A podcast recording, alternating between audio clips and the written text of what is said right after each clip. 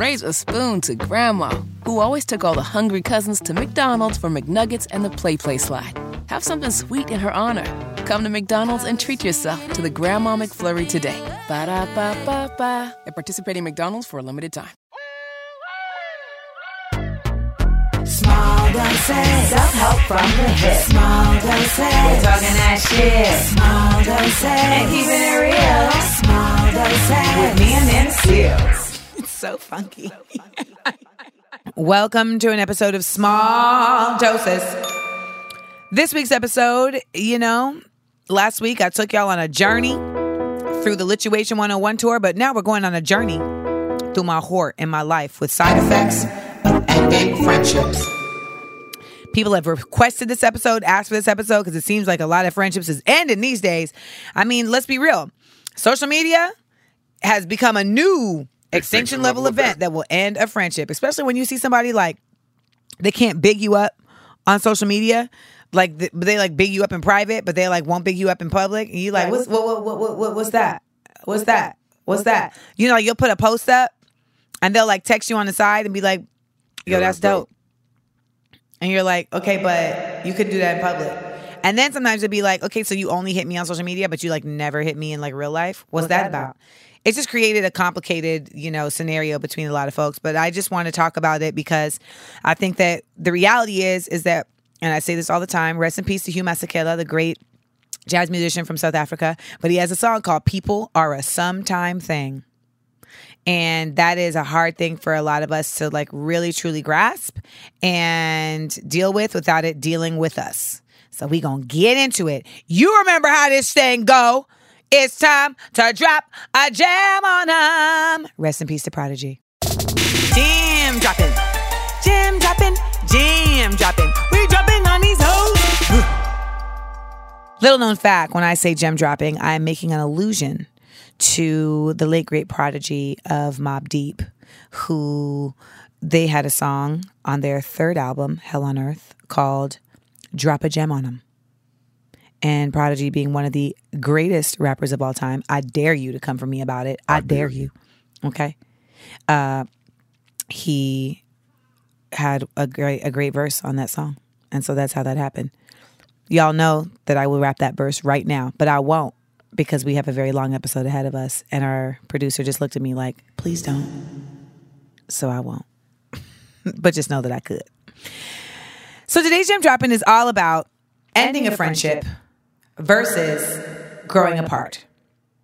This is important.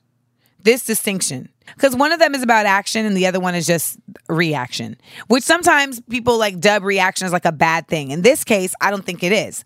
I feel like at the end of the day, sometimes wavelengths simply no longer run concurrent with each other. And that's a natural thing that happens. You know, I, I liken it to the fact that like plants di- grow differently in different sunlight. And when I broke up with my boyfriend Marquise after spring break 2000, while we were at SUNY Purchase, when he had come to visit me, that was what I told him then. And that's what I say to you all now. Sometimes we just are growing in different lights. And so we are growing at different paces. You know, we are requiring different different nutrients, et cetera, et cetera. And it becomes harder and harder to relate to somebody. You know, I think when we talk about friendship, it's really about like who's relatable? Who who do you relate to? Who you have equi- equitable exchanges with? emotionally, mentally, physically.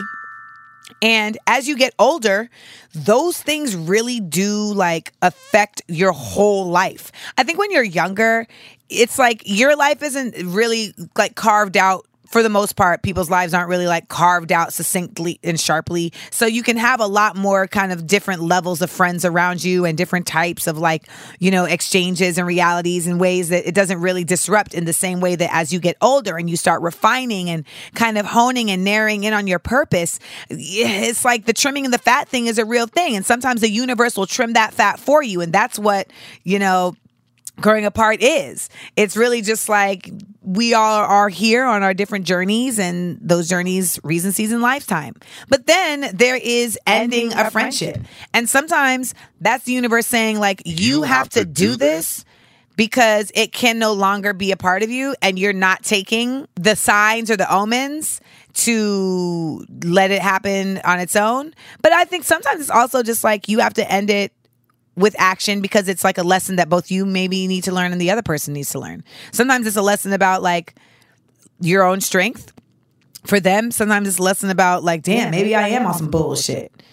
And it's all about really just at the end of the day facing what's in front of you in a real way and we have a lot of tenuousness to do that especially when it comes to friends because a lot of our friends are attached to us in different ways i know like it's hard to end an old friendship because especially if that old friendship is attached to like nostalgia or a time in your life that you really enjoyed or maybe they really looked out for you and so you just constantly feel like you owe them forever but the reality is that that's not really friendship that's a debt and I don't know about you, but me and Sallie Mae ain't squad. So you got to really kind of get to the meat and bones of like, why is this person around? And sometimes we don't even we don't want to get to those meat and bones. We don't want to do it. We're like, I'm gonna be vegetarian. I don't want no beef. And it's like nothing before it's time, right?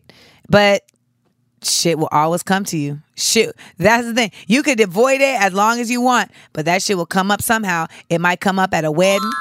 It might come up because of a death. It might come up because of a birth. It might come up because of a boonopolis that's coming to play. Yeah, I said it, a boonopolis. That is a relationship that is of the romantic type. A boonopolis. Anopolis of boo. I call it a boonopolis because just like a metropolis is a city center where the heart of an industry is, a boonopolis. Y'all got to see how Rebecca be looking at me like, why is she giving me eye contact while she says this shit. I can't. And then she'll like try to look at her computer, but it's like, no, Rebecca, I'm looking straight at you. You can't just look at the computer, okay? You cannot avert your eyes. The Boonopolis becomes the center of somebody else's industry.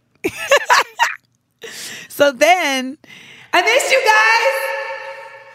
Missed you, Brendan and Bex. So, you know, these are all, and then, you know, there's fame, money, loss of money these are all like i feel like really like big things that can knock a friendship on its heels and it really lets you know like where y'all really stand so we're gonna get into it um later on in the episode with our guest toni trucks but in this gem drop in i think we have to acknowledge the fact that when something runs its course that's okay and when it's time to end a really end a friendship, that's okay too. It just becomes about the the the why and the how. Shit don't always have to end in fire and flames, right? And things don't always have to end out of avoidance. And you got to be careful of that too. Don't be trying to call growing apart something that it's not. If it's really avoidance, then that's not really growing apart if you're avoiding dealing with the situation, that's avoidance. Growing apart is you doing you and I'm doing me, and we're just not meeting eye to eye on things. And it's an agree to disagree type of situation. And, you know, it's like we just decide to go our own way on the King's Road and see who ends up taking the Iron Throne. I was going to end it there, but I just wanted to give you a little second to deal with that because I miss I miss GOT a lot. I do, I do, I do. But when you end a friendship, it can be very traumatic. Um, I don't want to by any means like send a message like, "Oh, it's nothing." You know, my therapist was like, "You, Amanda, like you got to cry. like this should be hurting." And I'm like, "Yeah, I like no, I know." And then I like proceeded to cry.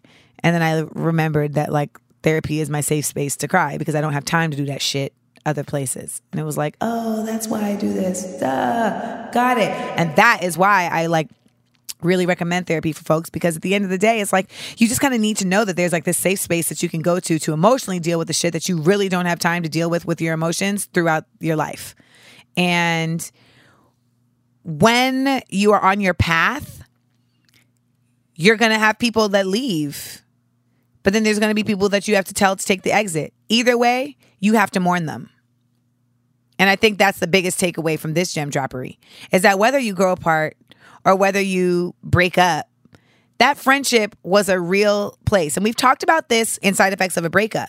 That same thing where you like built a world with somebody that you were in a relationship with that was romantic, you do that same shit with your friends. You have a world. Especially if you have old friendships, you have like literally 20 year old inside jokes that are just now kind of like in a sarcophagus of your friendship.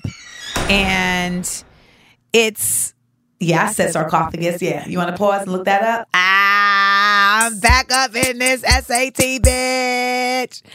But you have to acknowledge that and you have to mourn that. I'm not saying indefinitely, but you can't just be like, let me brush my shoulders off and keep it moving. I never think that that's really the real way that you deal with those things. You know, it's a loss. Friendship serves various purpose for various for various purposes for various people, but when it's real, you know, it is a real thing and sometimes it gets real whack. And sometimes it gets real different. And then it no longer has a purpose to serve in the space that you're in. And that's fair, but don't feel like you got to just be the strong person and be like, man, fuck that. Nah, that person may have become a whack person, but at one point, you truly love that person and what they brought to your space. You owe it to yourself to acknowledge that space and the beauty and dopeness and jokes and good times and memories that you built in that space, and you keep it moving. And you make sure that you have an album of those memories in your iPhoto. We're serving it. the tea is to be spilled. Side note, what was really dope being on the Lituation One tour was how many people listened to Small Doses. And when I was in Montreal for uh, the Just for Laughs festival, I got recognized like five times by people on the street for Small Doses. The reason why this is interesting is because Small Doses is a podcast. So to be recognized visually for something that I do auditorily was intriguing. And one time, a woman was like talking to me about it. And as she was talking to me about it, someone else came up and was like, Oh my God, I love your podcast. And this girl was like, I love your podcast too. That's literally what I'm sitting here talking to her about. She's like, I just listened to this morning. She's like, I just listened to this morning too. And I just stood there like, This is pretty dope. We be doing it. We be doing it. So it's time we get into DMTs, y'all. First question Have you ever ended a friendship unintentionally? For example, you stopped reaching out or linking up, and next time you see each other, instead of picking up where you left off, there's nothing. I think this is a really exceptional question, and this comes from somebody who went to Dr. Phillips High School, by the way. DP.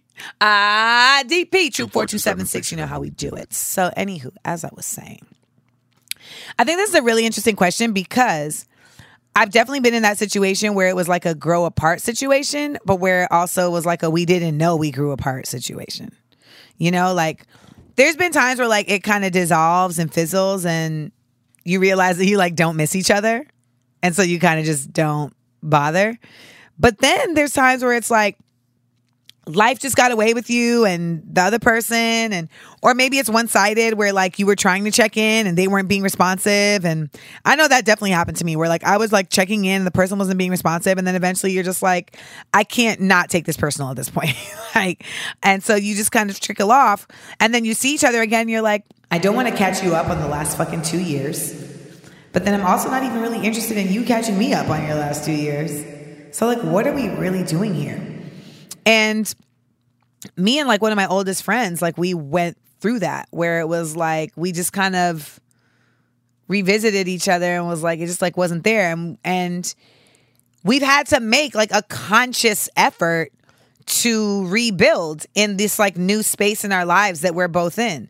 You know, I'll tell you like I'm in a legit new space in my life. Like I was not famous. I did not have money. I did not have visibility in the way that I do.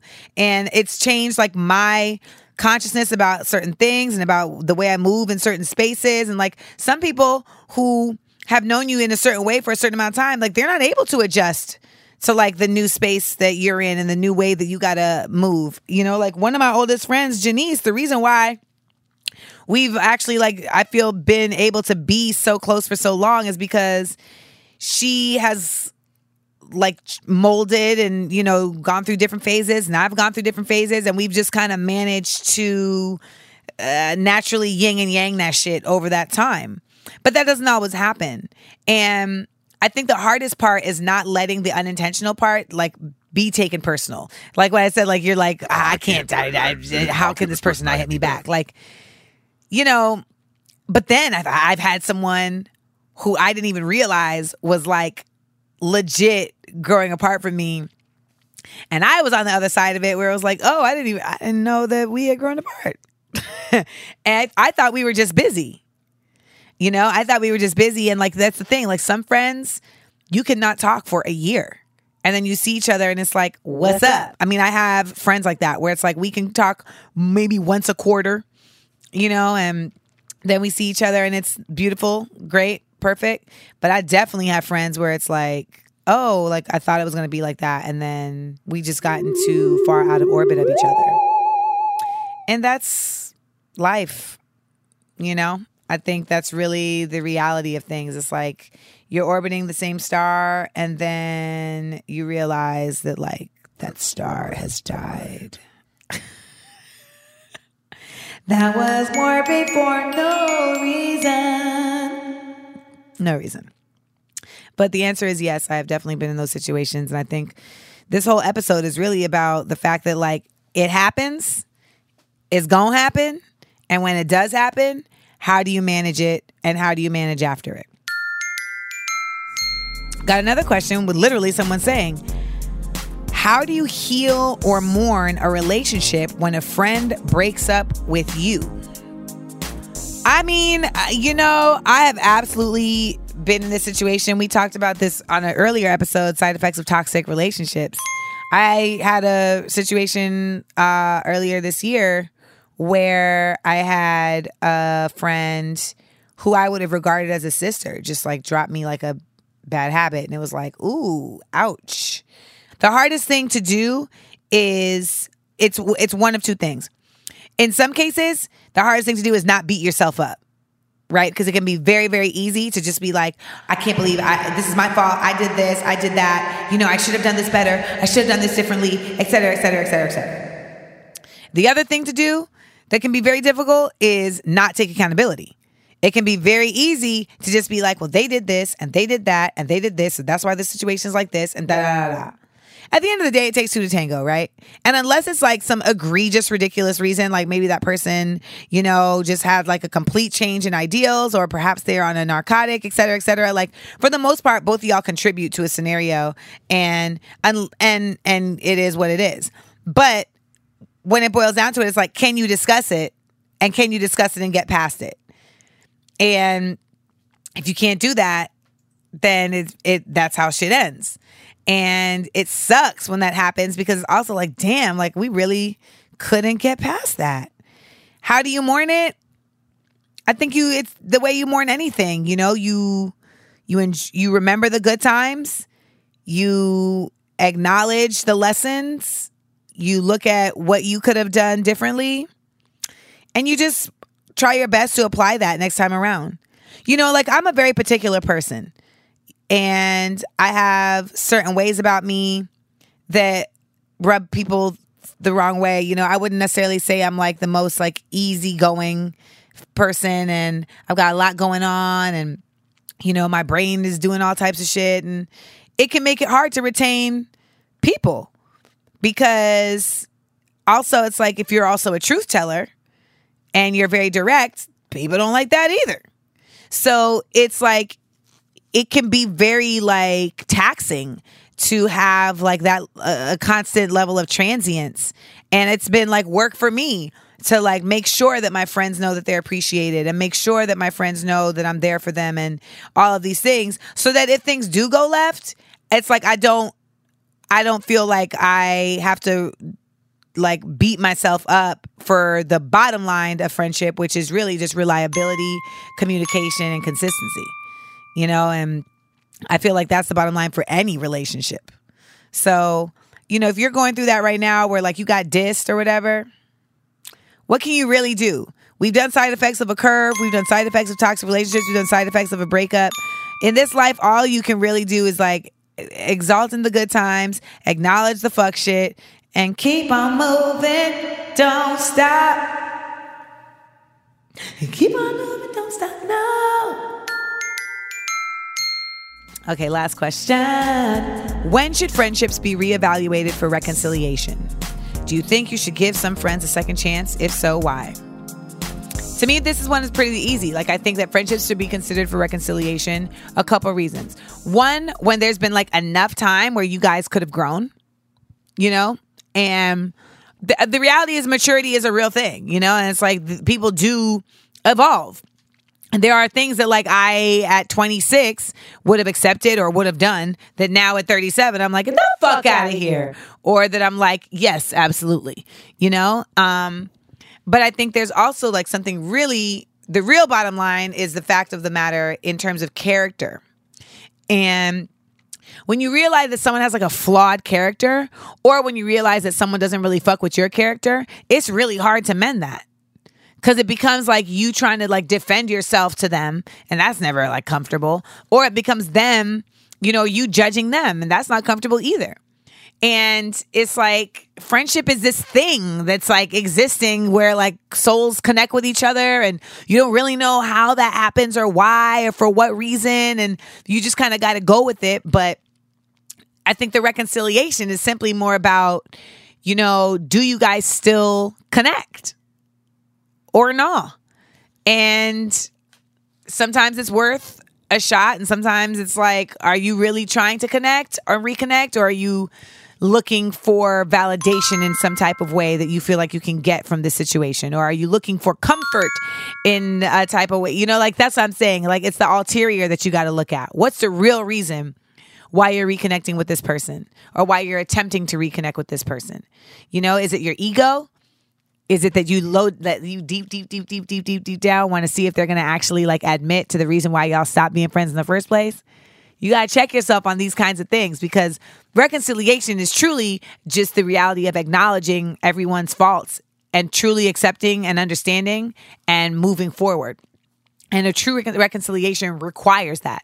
And I know that I had a friendship where we had a falling out and we never really reconciled we quote unquote made up or we like move forward, but we never reconciled. You know, when you reconcile your checkbook with your receipts, that means that you're li- you're lining everything up and making sure it all adds up to the same number that it should.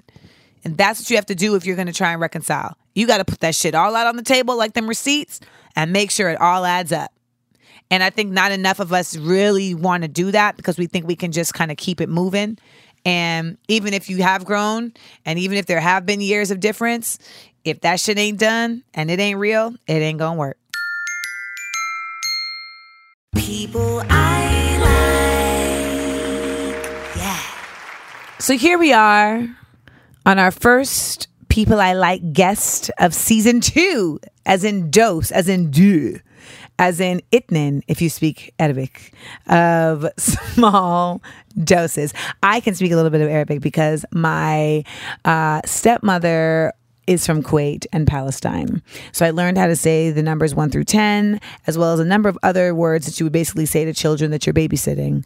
Um, Stop. well, yeah, because they were my sisters and brothers. So, like, I learned how to say shit like, sit down, give me a kiss, what's wrong with you? Which is, uh, Ishmale. Ishmale. Atani Bose is, give me a kiss. Sit down is, Ahdi. You know, things of this nature. hmm And learning to na- learning to count one through 10 was actually very helpful living in Harlem because I would go into the corner stores and at first, you know, they kind of like look at you sideways. Then you're like, Khalik. And that's like, what's up? And then, you know, you start talking and, and I'm like, you know, I can count to one to ten and like and they're like, Oh my goodness, Habibi And then you're all good. And then when you're like twenty five cents short, they're not like, Yeah, you can't have this sandwich that we just made and that no one else is gonna eat except for you. Anywho, I digress. Welcome to the show, Toni Trucks. Thank you for having me. So, Toni Trucks, you can find weekly on CBS. Yes, SEAL Team. SEAL Team Wednesday nights. SEAL Team Wednesday nights. And I met Toni Trucks. First of all, we always know when people I like, I always tell people why I like them. So I like Toni Trucks. First of all, Toni Toni Trucks and I met in the waiting room for the final round of auditions for Tiffany Yep. on Insecure. True. And um, Toni Trucks was normal. So that was cool. And I forgot what happened, but like somehow some conversation about funny style, like I don't know what happened. Something happened in the waiting room. we started somehow talking about like Casting. casting yes Yeah. and just the inappropriate things that get said to us toni trucks like myself is beige in hue um and so like people in casting sometimes like don't know how to just simply say like you're pretty they feel the need to like include like your skin tone but in a way Mm. The- that the what like- are you is always really helpful. what are you Uh-huh. and like but what are you as if like they You can't just be. like Right. it's always like what so and and sometimes it's said like you're hiding something like what are you Uh-huh. There's something going on with you. I just can't pinpoint it. That was my favorite i remember exactly who said it Don't. i'm not gonna say her name but just remember that i remember and i, I, thought at like, the time I was like, should I tell her? And I was like, fuck it. you literally were like, should I say? You were like, this who said it, and I was like, what? And it's like, but it's like you need to share notes like that. And so I actually appreciated. it. I was like, oh, she's a real one, because in this town, there's only two kinds of people. There's real ones and other ones, and the other ones, they don't understand that what's for you is for you. And that they, they will like withhold information and do shitty shit and kind of be sideways. And they think that they're like preserving their right to like a role or to like come up or whatever. And it's like yeah that's not It's not gonna happen. I mean, I think the more, the more you know. You know, mm-hmm. honestly, like it's just, it's so nasty out here that you just have to. I think you'll be better prepared if you just know what you're walking into. you really just need to know what you're walking into Because you know, when you get home, that's when you do it all. And I'm like, oh damn, I should have said this. I wish I'd said that. Da da da da. And so if I can arm somebody else before they walk in, look at you but you also be building houses for folks like you know you're just a giver like you're habit is it habitat for humanity it's a it's a thing called um, homes for families. It's specifically for the um, veteran community that is like low income. So I mean, like I'd be like scrolling and then I see Toni with like a hard hat, like, "Hey, look what I did today!" And I'm like, "Oh, I should have been more helpful to the community today." I you're giving back every day. every day. binging season seven of Game of Thrones due to my. Why are you late? No, I'm not late. I am in withdrawal, Oh, I see. I see. so I'm trying to scratch an itch. I got it. That only a White Walker dragon can scratch, and I don't really have it, the goods. Listen, you do. So, but then further conversation with Toni really got me to understanding like even more about you and just like your level of awareness for you know things that are very interesting, very uh, of interest to me in terms of uh, you know fighting racism and discrimination and you know uh, whack bitches, you know just like in general, just like really being about. Uh, Tony change. no whack bitches. That's what it says actually on my Instagram when it says like what I do. It's just like professional pretender, pretender, and no whack bitches. No whack bitches. Right? And that's how you let people know. You know what mine says. I'm not for everyone. My therapist literally was like, I I get it, but like in here, you can you can let the walls down. Wait, so you found a new therapist? I did find I was very therapist. concerned. I was like, what happened with the therapist? Did she find a new oh, one? because tell the people you binged. You were. I've been binging. I've been binging nonstop. I'm just walking around my apartment. I'm like, I don't know why. this is just not in my everyday routine. I and, and I feel like we've already been together, you know, for the past four days. I'm like, we've just been We've just been hanging. hanging out. Yeah. Yeah, I got a new therapist. I love her. I pay her cash. Okay. I pay mine cash too. I just didn't know. That's a LA thing. Is it? Healthcare in LA is pure trash. I feel like it's a whole black market to find like the great people. But are you using SAG? N- She doesn't take insurance, Oh hell no. Okay, go ahead. but That is too expensive, and you know that. it's not because I pay I my therapist twenty five dollars. and you should. And I was paying a therapist thirty five dollars, and she was whack. So Okay. Hmm. now I pay a therapist more money than that, and she's great. Okay, all and. I never feel guilty. And you know what the best part of it is? Because there isn't such a stringency, Mm-hmm. she is a little more lenient in terms of time. It's like if we're not done with it, like we don't have to end right at this moment in time. I'm gonna cut you off. You're gonna have. To, we're gonna have to stop. I know that you're in the middle of a full breakdown. Yeah. But ah, we've got another guest. Yeah. It is fifty, not fifty one. So we're at fifty right now. And in LA, sessions are only 45 minutes. Oh yeah. Well, my, mine for some reason is fifty. I don't know why. Maybe she's just being like, She could just be She's giving Karen, Are you grace. being nice? What's happening? because yeah, they are not in New York. In New York, they're an hour. And that 15, They are an hour. that extra 15 is probably what got me to the place I am today where I can do a show called Small Doses. right here with Miss Toni Trucks. So Tony, can you just tell us like how long have you been out in LA? I've been out in LA 13 years. And where did you come from before coming to LA? So I grew up in Michigan. Because people don't, what are you? Yeah, you know? what, what are you? Can you? I know you're something's going on. White dad, white Swedish dad, Norwegian something, and my mom is black from Mississippi, and um, I grew up in Michigan. I moved uh, to New York, and I was in New York after graduating college for almost two years, and then booked my first TV show, which was Barbershop for Showtime. Oh, nice. And came out for that. Um, that was 13 years ago. Time is very serious. It's interesting to hear you talk about your parents because I've been being attacked. Uh, I know. I noticed that. It's- You're like, I don't have a white parent. I'm like, uh oh, I do. But like that's the thing. It's like it's irrelevant because Uh-huh. they're like, but you have a foreign parent, mm-hmm. and they're like, so yeah, like you can't either. By the way, I can count to ten in Swedish. You can?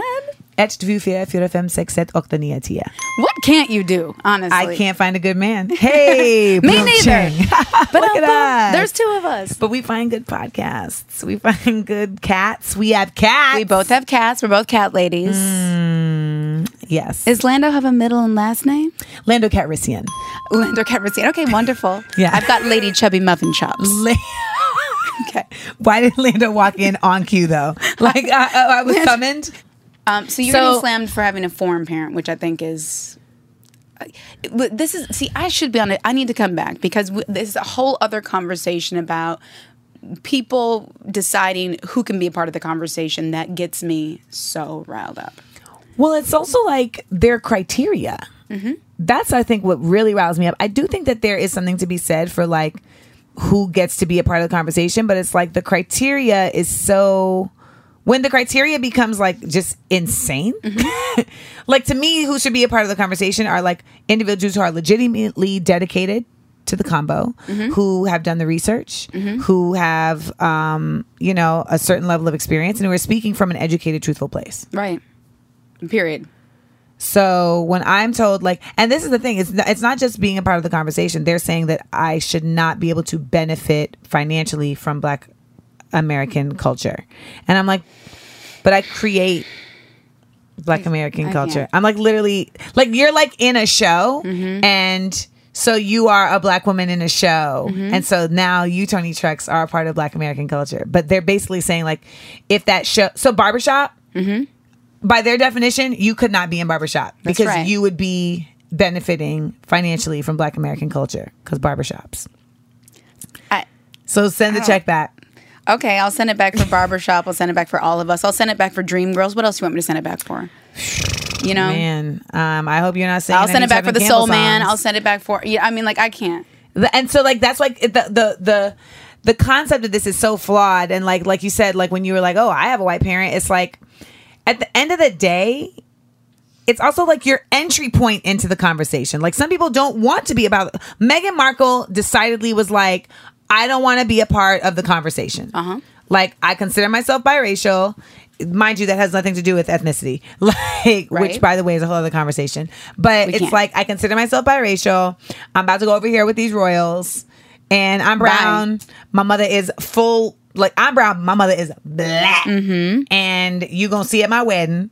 And then I'm gonna just be in pastels for the rest of my life. See, but this is a new this is a new thing, right? When I was growing up in my formative years, that was not this whole no- I mean, whatever. Live your life. Define yourself however you feel comfortable, okay? But like when I was growing up, I was raised by two parents that, you know, were um, you know, m- m- listen, products of the Great Migration North Right. and and and and you know, got married in 1970, just short, you know, just Yes. j- sliding into it being legal Yeah. and and still within all of that was told unequivocally by both parents you are a black woman not you are somewhere in between please don't check other please don't Right. you know do that thing so this it's a new notion for me to have it was only when I entered the wild entertainment industry that people started um, making me feel like I wasn't. 'cause Like I- you needed to quantify Yes. in a different way. Yes. I, I had never experienced that before. I'd never thought of myself as anything other than a black woman. But and, and that is by both of my parents' omissions, you know, saying it. You know, like this is how Yeah. I, it's just even like on the subject of today, you know, ending friendships. And I remember a friendship ending because she was like, "You're not if you're you you you can't get a valid Black Studies masters from a private white institution."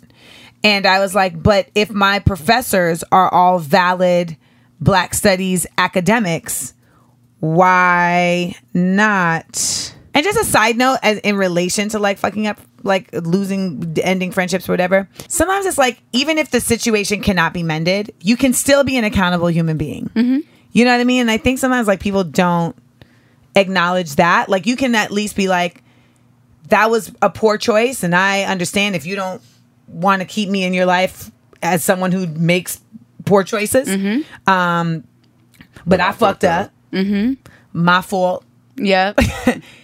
I can take it. Well, it's my dad always says. He's like, there's reasons and excuses, right? There's like reasons people say, like, I'm hitting you now because my mom hit me. Okay, that's Right. why I'm doing. Yeah. but okay, that's that could be the reason, but that does not excuse the behavior. Correct. You have to just own up to This is why this happened. this is why it happened. This it doesn't mean thing. it's okay it happened. no, no. It uh-uh, doesn't Uh-uh. mean.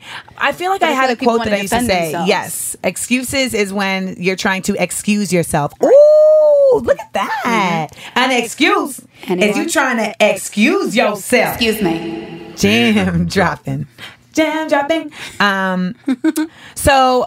You know, I think it was great to have you on this episode as we get into our next segment. But before we get into our next segment, I think it was great to have you on this episode because this is a town where it's hard to make friends, I think, and it's even easier to end friendships because money changes people, relationships change people, fame, like even if like someone gets money, fame is a whole other thing because you can have fame without money mm-hmm. and still people act up.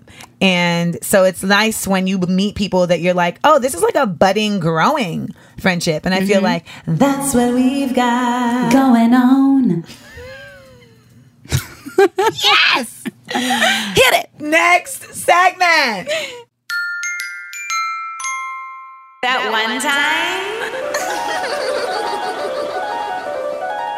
So we do a segment on the show called That One Time, Yes. where we recount a tale relative to the theme. Now you came in here with flames at your back, like I've got a story to tell. Well, I had so many stories to tell. What's the problem? So here's my question: Do you have a story from your like recent adult life that you feel like maybe you would have handled things differently from your youth, or vice versa? Like, have you seen any growth? Maybe. Yeah, I mean, I think that that I, you know, in in getting this topic, it made me think about so many different situations, and I started to think about what was like the biggest, most defining ending of a friendship that was for me, and I think that even in examining that now, being away from it, I've hindsight is so special of it. So, I don't even, I think it was such a gift that you, you know, recommended this topic because I hadn't thought about it in so long. I had sort of shelved it away so deep in my heart, you know. And um, so for me, I thought about a friendship that I had in um, college.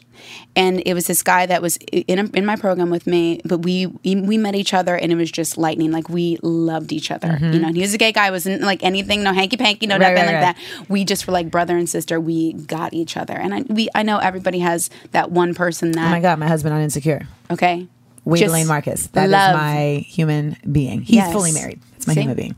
But you just it's so special to meet somebody that like you know you you call them they anticipate you. They they they see you in the silence, you know. They can see you in the dark. see you in the silence. Whatever. You know what I mean? That They- sounds like a like a song that needs to be written. See me in the silence. I'm gonna put that in a musical, and then I will make sure to let you know. yeah, I'll, I'll please do. I'll take some credit. Just in the liner notes would be fine. Um, that was the sort of relationship we had, and I, I'm sorry, that was sort of relationship that we had, and I loved, loved, loved this guy, and We did summer stock together. We spent all this time together. God, summer stock. Let them know what Summer- stock says so they can understand the immensity of doing that together. Summer stock is how you sort of start your professional theater career. So every summer, I would hoof it off to Wichita, Kansas, and we would do uh, five shows, a different show every 10 days. And so it was like we were doing Broadway choreography, and it was just intense. You were, it was like being a prof- you were a professional actor so and dancer and singer so you were just rehearsing you know eight to five every day and then you're performing at night and then you were learning a new show in the day when you're performing a different show at night so it was really It's intense boot camp. it's boot camp for the working actor. Like it made you over prepared for New York, is what it did. yes. And um, did you do summer stock? Did you? No, but I know so many summer stockians. Oh yes, absolutely. You they're, know? they're around. Yes. Um, but it, so bonding. I though. did actually uh, Summer of Hard Knocks, and that is when you uh, live in Brooklyn in the basement in the summer, and no AC. Go on. and uh, you have to sprint from the door to your bedroom and hope that you don't see roaches. and then you lie on your bed at night and look up and hope that the centipedes that are crawling on the ceiling don't lay right. You see, what you're doing right now, Rebecca, is what I would do in my bed, which is hold my head together from exploding and just pray that one day I would make it out. And then in the middle of the night, you have to pee and you sit in terror No. because you're like, it's too dark. No. I don't know what I could stumble upon No. in the process. And then one day you walk in and there are slugs climbing up the wall. And your boyfriend at the time says, let's put salt on them. And you don't know any better. And so now you're killing slugs. like this is, this is the You're sum- murdering. Yeah, this is the summer of hard knocks. Summer of hard knocks. So I had an apartment in New York where the it was all you know, like you have that brick wall in New York. That Yes. and the mice can crawl the brick wall, which I was horrified by. So and I had a lofted bed, but still I'm like the mice are crawling the damn crawl. walls. They crawl. They up the walls. Mice They're defying rats? gravity. They were mice. They were. Okay, because mice I can actually handle. We found a mouse in my basement uh, horror movie, Uh-huh. and I like, like kept it. I wish that I had known you because I can't. I can't do it. I think the thing with mice and the thing with snake oh, oh, and rodents, they it's a tempo problem. Like mice, if they just walked into the room and they're like, "Hey, I'm a mouse. I'm gonna live here. Yeah, it's not a big deal. They deal." sauntered in. It would be fine, but Right. they like run in. Yeah, And you're like, "Oh my god, it's too much." Okay. It's a tempo problem. and the same thing with the snake. If a snake was like, "I'm a snake, no big deal," but snakes are like, I'm a snake. I'm like, no. Excuse me, go, Oh sir. my god, the accuracy of that is beyond comprehension. It's so- because it's so true. If a snake like hopped in, It's I feel like you wouldn't feel. you so could apply it to people too. upon. If I ran in here and I was like, I'm here for the show, and you'd be like, wow. Wow. Okay. You're doing a lot. But I was like, hi, I'm here in Toni. It's not a. Okay, but if I creeped in, I was like, hey, here for small doses. What's that? I'd be like texting Rebecca, like, I don't really know what's going on right now. I think we should just wrap it up. You'd be like, it's been good. Uh, Toni's not going to be on the show anymore. Right? We're doing it again. We're not doing It's a it tempo again. problem. That know. is so comedy. Do people know you're this funny? I don't know. You're fucking hilarious. Thank you, girl. it's a tempo problem. I kept it in a box. I kept it in a shoebox and like you fed it. it? Cheese? Don't. No, I went and got pellets. I went and got pellets. Look at Rebecca. I don't appreciate your judgment. And now Rebecca has this like cute little short pixie cut. So the judgment is not hidden by any like extra hair. It's a straight to because it's all face. So straight shooter.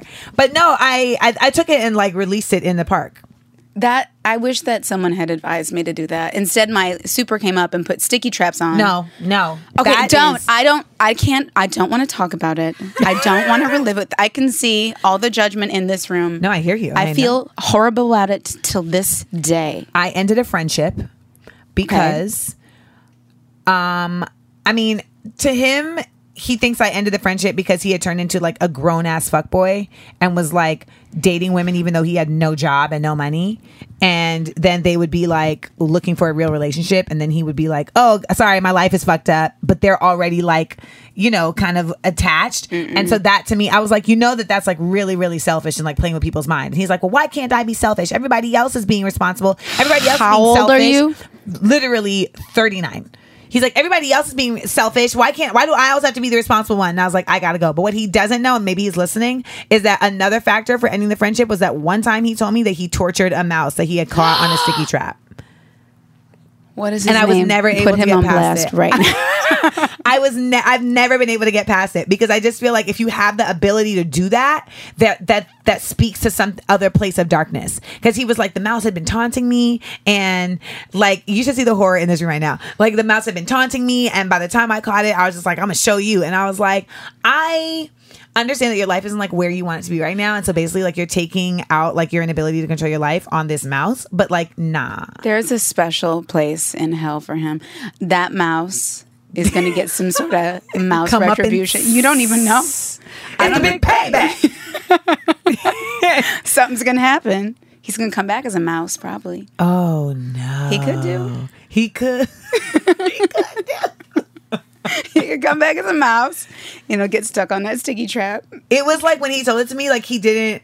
I don't think he like fully realized like you sound wild, and that's like I never let that go. I wanted to. He's been a good friend in other ways, but like when that other shit happened, I realized like you the same nigga that put a mouse through torture on a sticky trap, and I can't. See, oh, I can't. I can't I can't. No, bye. See you later. Yeah. It's been great. You can't. No. All right. So you were in college. Okay, I'm so sorry. Yes. So you went to summer stock. You guys did summer stock together. we were in summer stock when I all the big things like when I when I booked barbershop like that was a Cinderella story. I mean I was like hoofing it in the chorus and How'd you even get that audition? My agent ran just called How'd you get an agent? a showcase You went to school where? University of Michigan. Really? so University Okay. of Michigan, um, and uh, well, I was studying to do musical theater because I wanted to just do Broadway stuff. Got it. And so moved to New York, and they had a showcase set up. And so as part of that, when you do a showcase, you know they invite all the casting directors and agents and la di da, and they come. And from there, I was able to get my agent.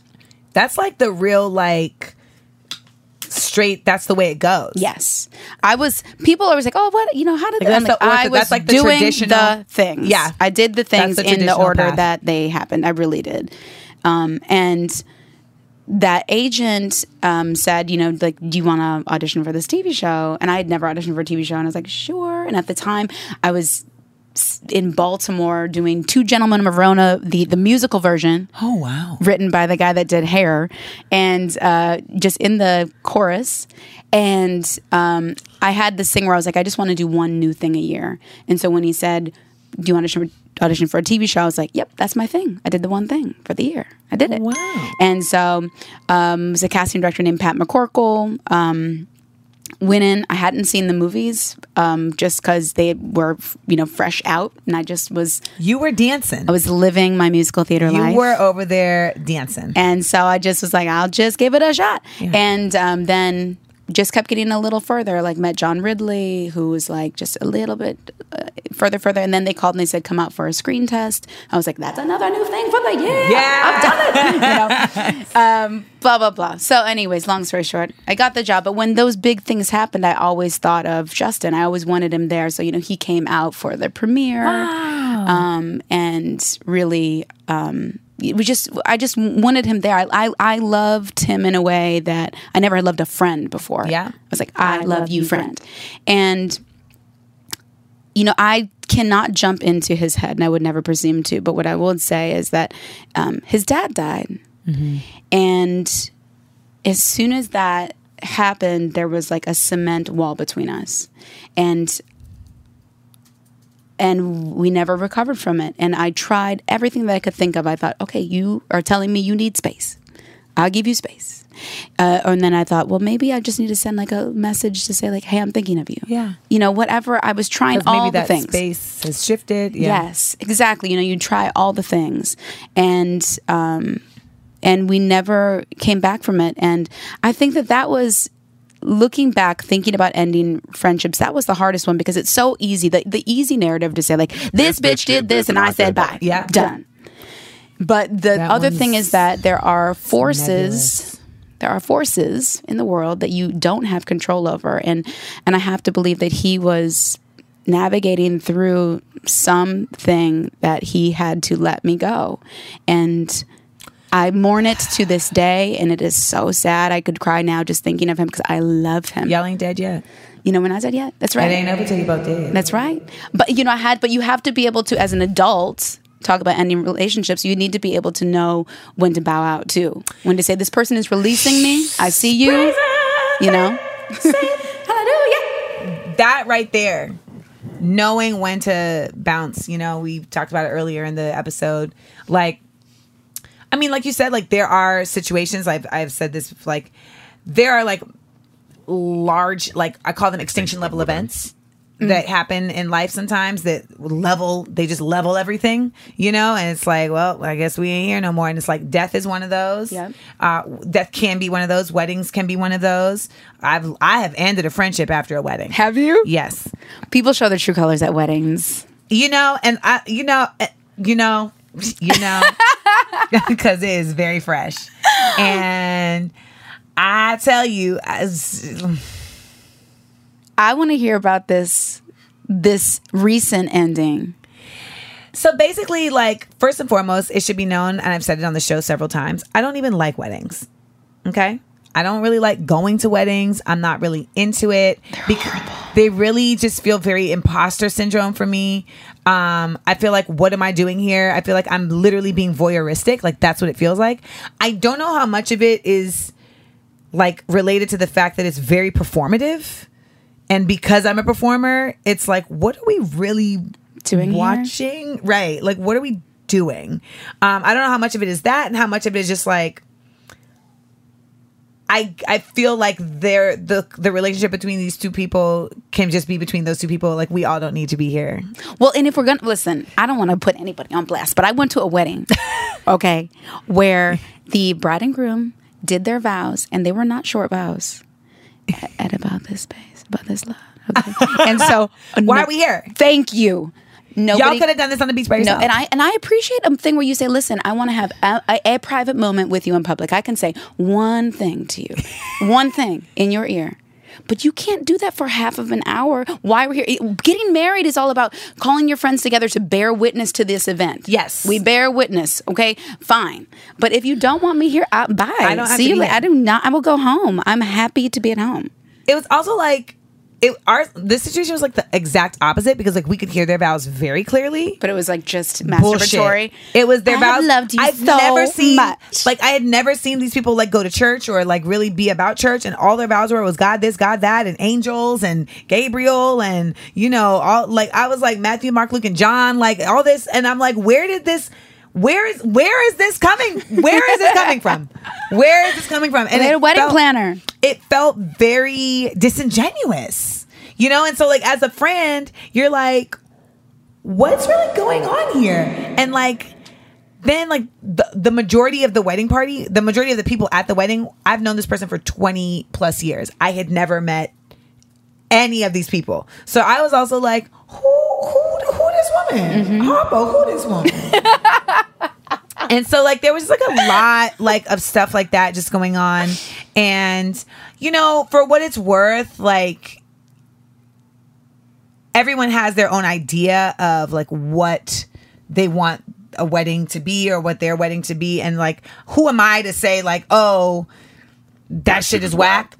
Because if if you like it that's great. But for me it was like I I'm not enjoying this. They released butterflies but the butterflies had been encapsulated in like envelopes What? and it really No. it really really bothered me like it really really bothered me that like we were That's releasing horrible. we were releasing butterflies that had been literally encased Squashed. in envelopes they'd been encased in envelopes and like I, the symbolism was to honor the dead and that that couldn't be there So we're gonna almost kill these butterflies until we release that's an issue for me No. that was an issue for me. But you know what i did? I kept my fucking mouth shut. Do you know why? because it's not my goddamn wedding. I hear you. and so i'm gonna just keep my mouth shut. So but then there was just like other stuff that happened. And like i had gotten to like a little tiff with like homegirl's friend's mom who i'd never met before. And we had like a little exchange. But i guess for me i always look at stuff like everyone's tense. I kind of look at things in a macro place. Like in that situation, it was like everyone's tense, like trying to get to this wedding, and her mom, like the the friend's mom, was involved in the wedding and whatever. So like, I, I didn't really hold her. Like she was funny style to me, but I didn't press it. I just was just like, You're like, that's so not about me. it's just, you know and i dj'd the wedding You did? I emceed Why the wedding. did you do? Wait a second. Now you have gone too far. for free You've gone too far Because you need someone to I've be known- the guest. because this is someone I've known forever, and it was honestly better for me to to do activities because I don't like weddings. okay. All right. So it's like, let me be here active so I don't got to like mingle. Right. I don't, you know, and I'm just going to say this. Even when your friends are your friends and they help out for your wedding, I just feel like you still should look out. So, like, I am DJing and am seeing your wedding for free because I, I love you, but you should be paying for my plane ticket. Ye- What? Okay. There's so many things wrong with this whole You scenario. should be paying for my plane ticket. My, you know my mother, so I flew my mother down. You don't have any responsibility for my mother, but you should be paying for my hotel room. Yeah. And there was never an offer. There was never, and it's like, the, but I am the person who is like, yeah, but sometimes they look after my cat, so No. you know, and so like these are the things that friendship can get confusing. This is the what I'm saying. Like, so friendships can also get very confusing, and that's why these extinction level events can like sometimes really just like end shit because it's a culmination of like a lot of things in one place. And so basically, what ended up happening was while I was DJing, like people were coming up to me and like grabbing my arm and like tapping my shoulder real hard. And like, I don't want to be touched. I don't want to be touched in general mm-hmm. just by general people. Mm-hmm. Like, people, I, I always say this on the podcast, and people always say this when they see me on the street. And they're like, I know you don't like hugs. So here, can I just get a handshake? Can I get a picture? Because I just I'm not I don't just hug everybody, you mm-hmm. know. And and when I'm in the street, it's like my favorite in the street. Jerry Seinfeld talks about on an episode of on Riding an in Cars? episode of Riding in Cars. Yeah. he was like, I love in New York because people recognize you like, and they don't pay you really. They just pay you enough attention, so they just walk by and they go Jerry, and they keep it walking. and it's like the best. And we do these we do these um shows called Smart Funny and Black Episode, and it's like basically these a docu series about our Smart Funny and Black Lituation tour. And our first night in Brooklyn, it happened. We're walking down the street, and this dude is like, Amanda, have a good show. He never slows his roll. I never slow my roll. We acknowledge each other. It's amazing. It's great. I say all that to say that when I was at this wedding and I'm DJing, like I'm being touched and poked and prodded, and people are like, I'm literally playing Chaka Demus and Pliers Murder She Wrote, and someone comes up to me and says, Can you play some reggae? I'm like, I'm playing reggae. You, it's happening. It's literally happening. And she was like, This ain't real reggae. I'm like, This is actual reggae. I, you must not know what real reggae is. I say, Maybe you don't know what real reggae is, but this is real reggae. Let me get back to what I'm doing. So you know, I'm on a, I'm also on like a DJ rig that's not my rig. So like, and it's also like got its own like way of working. So I say all this to say that I'm a very particular person, especially when I'm working, and it's like my goal is to just do the best work, mm-hmm. right? So like at your wedding where I'm emceeing and DJing. My goal is to be the best MC and be the best DJ, and sometimes that might conflict with being like the best party guest. Mm-hmm. well, you can't do all things at once. so like when I'm DJing, I'm not the best at like being amenable to your pushy ass family who doesn't know how to deal with a DJ because they ain't never been in this type of situation before. So I um I DJ and then at the end of the night, uh, she pulls me and another friend to the side and says, "So I just want you guys to know that I'm pregnant." And I've been pregnant for 4 months. She four months. and we have mutual friends and she had told the mutual friends upon the onset. And so it was in that moment that i just it was a it, it just was like i know i'm supposed to be offended right now. But it was a delayed reaction because it was like i, can't even it, I, it, it can't get dealt with. So i told my mom when we were in the car and she later told me that her heart broke for me that night because she knew that we we could never come back from that. You never recover. Yeah. and so yeah. three months later Okay. she no so a, a week later i talked to her about the whole like not telling me about the pregnancy thing and she was like well you know mom told me not to tell anybody But you told your mutual friends. Yeah, and I think the key was like I'm not anybody. Like you quantified me as like anybody. Those moments expose you. Like I, I've had a couple of those where it was pregnancy the same way, and I was like, I can't believe you told somebody before. You know, and, and, And it hurt like, you. Well, you, you, it's like this. you- like I love you in a way that you don't love Thank me. you. I was like, oh shit. It's and it's I like, love you. That's exact. I said this to my brother. I was like, I love them in a way. They don't love me the way that I think. I don't. We're not loving in the way that we think we're loving. it's not equitable. no. And like that's like and so here's the thing. In that moment, sometimes you sometimes you can be like, all right, then I just ain't gonna love the same way no more. But then other times it's just like I just can't fuck with you at all. At all. Because I feel duped. Yeah. Sometimes it's your own delusion, but sometimes you really have been just Yep. like misled. So, but here's the question though: Do you go in that situation where you've known somebody so long, but the hurt is so deep? La la la la la. Do you have an exit conversation, or do you let it ride? Well, you know, for me it was like I just let it ride because for your to your point, we've known each other so long and it was really just kind of like a all right, well, I guess I guess I j- I need to regard this differently. And so I had made my peace with that. And then she hit me like two and a half months later and was like, So we moved. Just an FYI. You know what? And I was like, you know, we're friends, right? I texted her back and said, you know, we're friends, right? And she called me and um, we talked and It's she, super passive. She It- something is not right. and she called me and was like, you know, what happened at the wedding? And so when I told her what happened at the wedding, you know, she was like, well, that's the thing. Like the person that you're talking about, like she's never reacted like that to anybody before. I've never heard of her reacting like that to anybody before. But, you know, other people complained about you too. And other people said you had an attitude.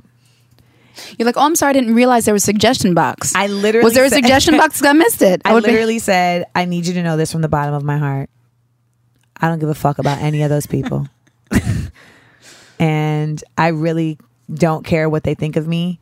Um, and it's actually kind of wild because I don't know what I don't know what to do with this situation because it's like you're expecting me to defend myself against these people that I've never met before and that I'm not going to meet again. And I think more importantly, it's like if if there was stress added to you by you having to deal with this conversation, I apologize for that. You know, because it was never my intention to be rude or have an attitude to anybody. Um, and she was like, "Yeah, but you know, that's the thing. It's like it's like you're the only negative like feedback I've gotten from my wedding. The only negative parts of my wedding seem to just be about you." Like everyone's lying to you. And I literally was like, Are you my friend or not? like, that's when I lost it. Cause I had been trying to like exercise deference and coolness and just like respect. And I was just like, Are you my friend or not? Because I was like, I can't, I was like, Cause I can't fathom like, like how these conversations could be had with you and you wouldn't stick up for me. Mm-hmm. You know, and I can tell by the way you're dealing with me that you didn't stick up for me mm-hmm. because you thought this yourself. Mm-hmm. And I was like, so you know what? Like, just to be clear, those people that you're talking about that you're saying are so great and that you love so much, they were mm-hmm. fucking shitty. If we're gonna be honest. And I was giving them the same energy that they were giving me. They were shitty. They were shitty to my mom. They uh-huh. were shitty to me. And you know, and I'm really like, I was like, you know what? So I, I, I- was like, I have to get off the phone because, and then she hung up on me. and she hung up on me. And I called her right back, and I got, I got voicemail, and I said, you know, sometimes friendships run their course, and it seems as though ours has. And I wish you the best of luck with the pregnancy, and I'll see you around.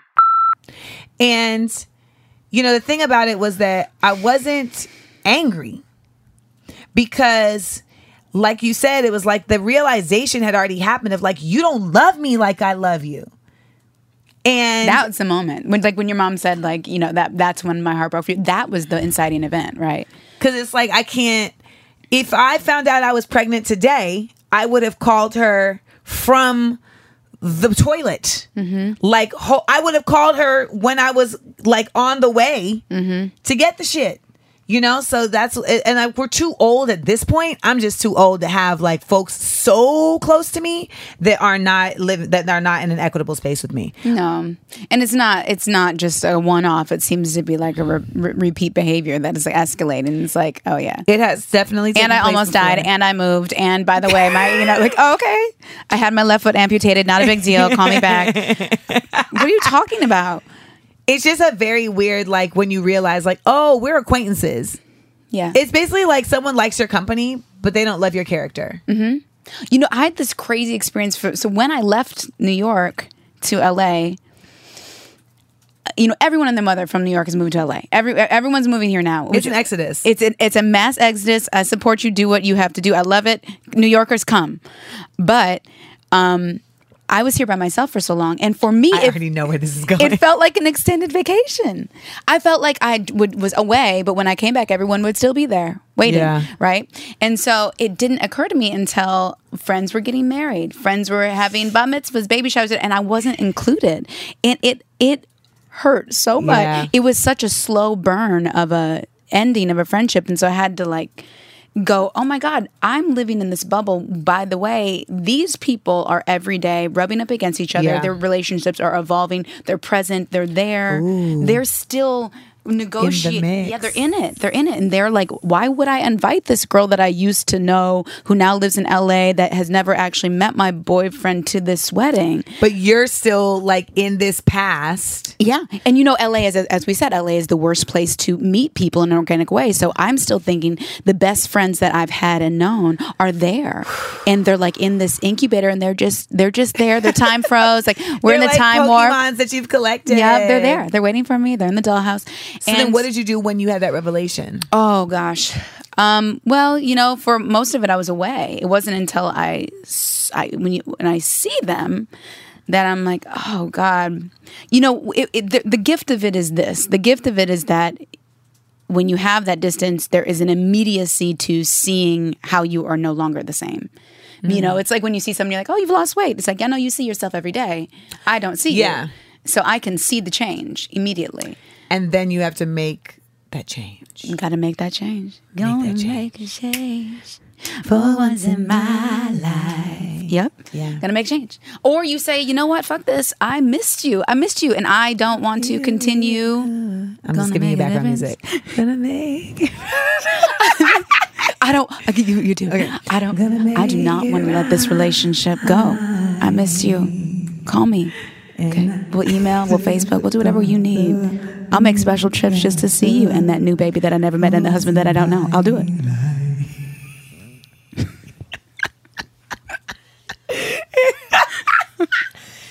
Do you really feel like you would do it though?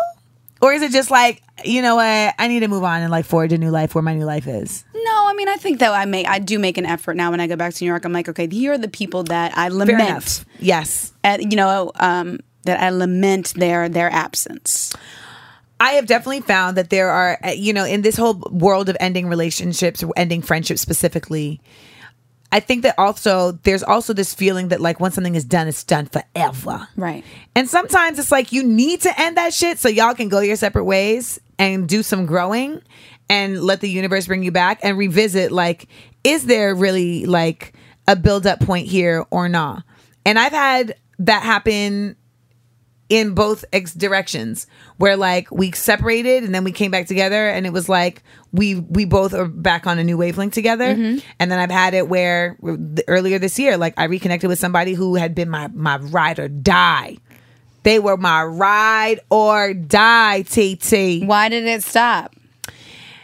because they had a habit of when things would go kind of like left, they would just abandon the situation instead of talking about it or facing Okay. it. So like there were times when like he would do stuff that was just like, what?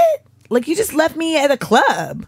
And then when I address it, you know, it's like instead of like being like, well, this is what happened, or damn, like I know that was fucked up, or you know, let me take you out to breakfast and let's like talk about it. It's just like, nah, I don't want to get yelled at. I'm not gonna say that it was like the best way to deal with it by being like, "You left me in that motherfucking club, nigga." like I don't necessarily think that's like the best way to deal with it, but it definitely like was how I genuinely felt. Like you, fucking left me in a goddamn club. Well, that's what you think. Like you said, though, people grow out of those things. Like now you're at a place Right. like, oh, you're not gonna but then be in the club every but night, then eh? Listen, but listen. Oh no, I'm afraid. Go ahead.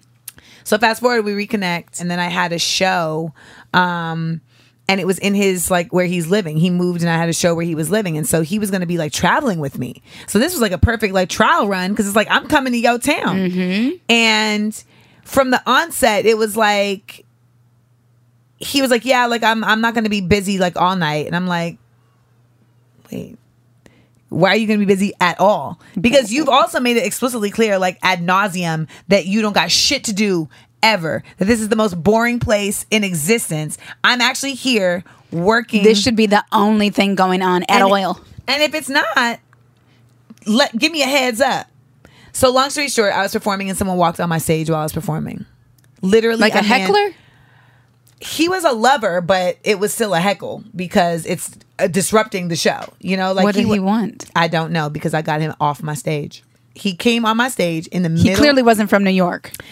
No, he, he wanted a hug. He wanted a touch. he was like, gave me a bottle of water, and then was like, "Yo, no disrespect." And I stopped him because we all know that when you start with no disrespect, disrespect is coming right after that. so it was also like slow motion because it was like, "How are you on stage right now?"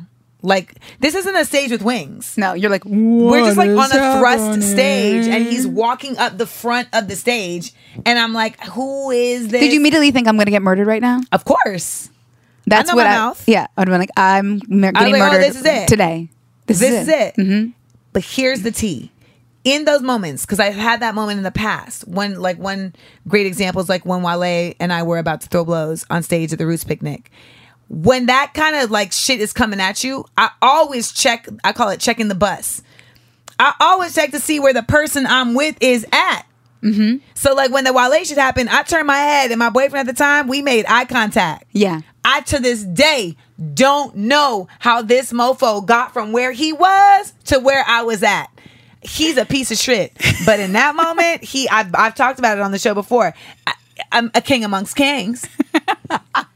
He should have been had- tackled so many feet back. Listen, he grew some like nigga wings, and it's like I legit because it was a certain like hood skill that made this happen.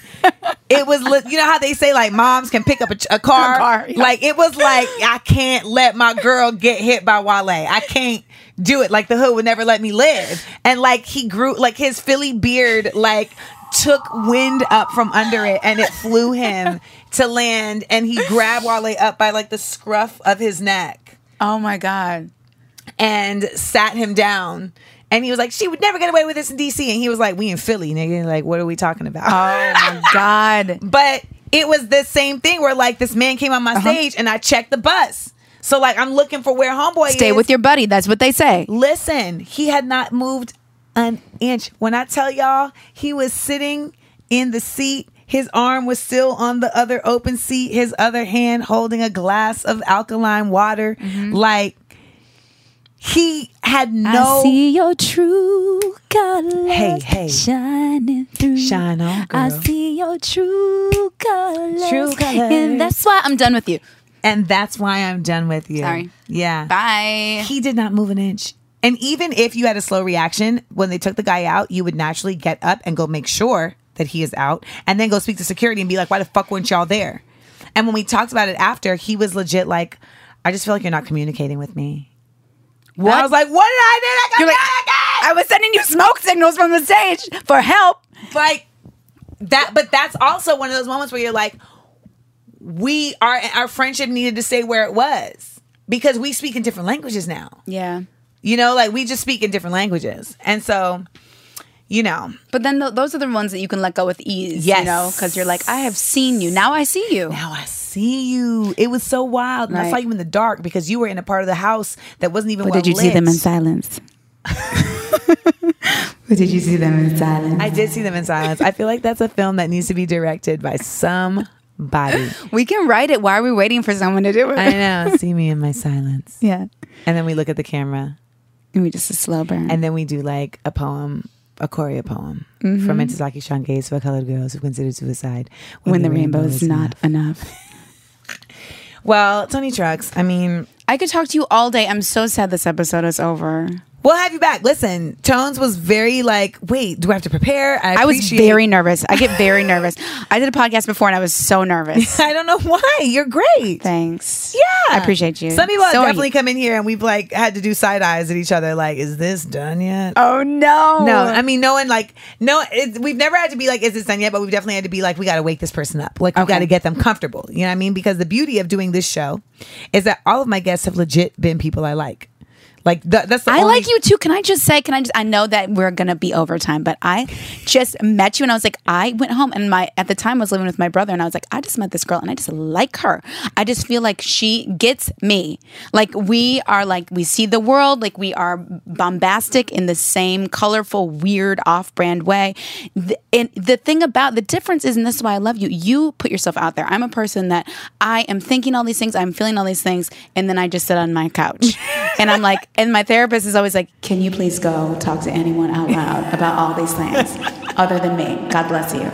Um, and so often, that's why I'm always like DMing you because I'm like, yeah, I was just, I can't. I love you. That's all I want to say. I just, I'm like bleh, verbal Thank diarrhea. you. So often, I'm listening Well, to you. I going, want yes, you to yes, do yes. more of that because, as is been indicated and proven here on this show, you have an incredible voice and you know how to talk about things, and you're fucking funny. Thank you. And we need as much of that as possible to combat all of the fuckery going on.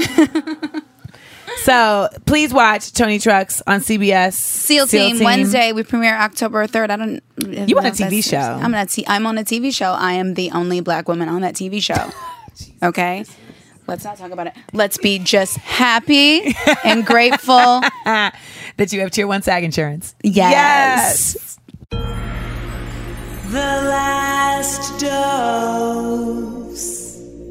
I mean, this has been an incredible episode. I hope you guys had a good time. Um, I think this was very healing for me as well. You know, friendships are are so I feel essential to a lot of our happiness. Not everybody, but a lot of us. And they kind of help to serve this bridge between your family and strangers and you and like bouncing off energies that keep us moving. That's why it's important to make sure that the friends that you have around you are the energy that you need around you. And you know, you're not an elitist to decide that you want to be around people who are wanting the best for themselves and who are doing what needs to be done to get the best for themselves. And I'm saying that to y'all because I've had to say that to myself. Because you can make yourself feel like you're being immodest by simply saying, like, nah, like I'm on this path and I, I kind of need people around me that share a similar vision for themselves. Even if it's not the same path, it's the same enthusiasm, it's the same spirit of, of quest. Um, and vice versa. Like you may be the kind of person who's like, I ain't really trying to be around people that driven all like that shit. You know what I'm saying? I'm trying to chill, man. And uh, whatever. But I think that friendship is rooted in a in a sort of like mindedness um, that bonds you in a different way than blood does from family. That's why you have like sisters and brothers who might not be friends at all, and you have sisters and brothers who are friends. And it's not just because they're brother and sister, it's because they have a like mindedness. They're A alikes. They see each other, even in the silence. It's a good show. Raise a spoon to Grandma, who always took all the hungry cousins to McDonald's for McNuggets and the Play Play slide. Have something sweet in her honor. Come to McDonald's and treat yourself to the Grandma McFlurry today. Ba da ba ba ba. At participating McDonald's for a limited time.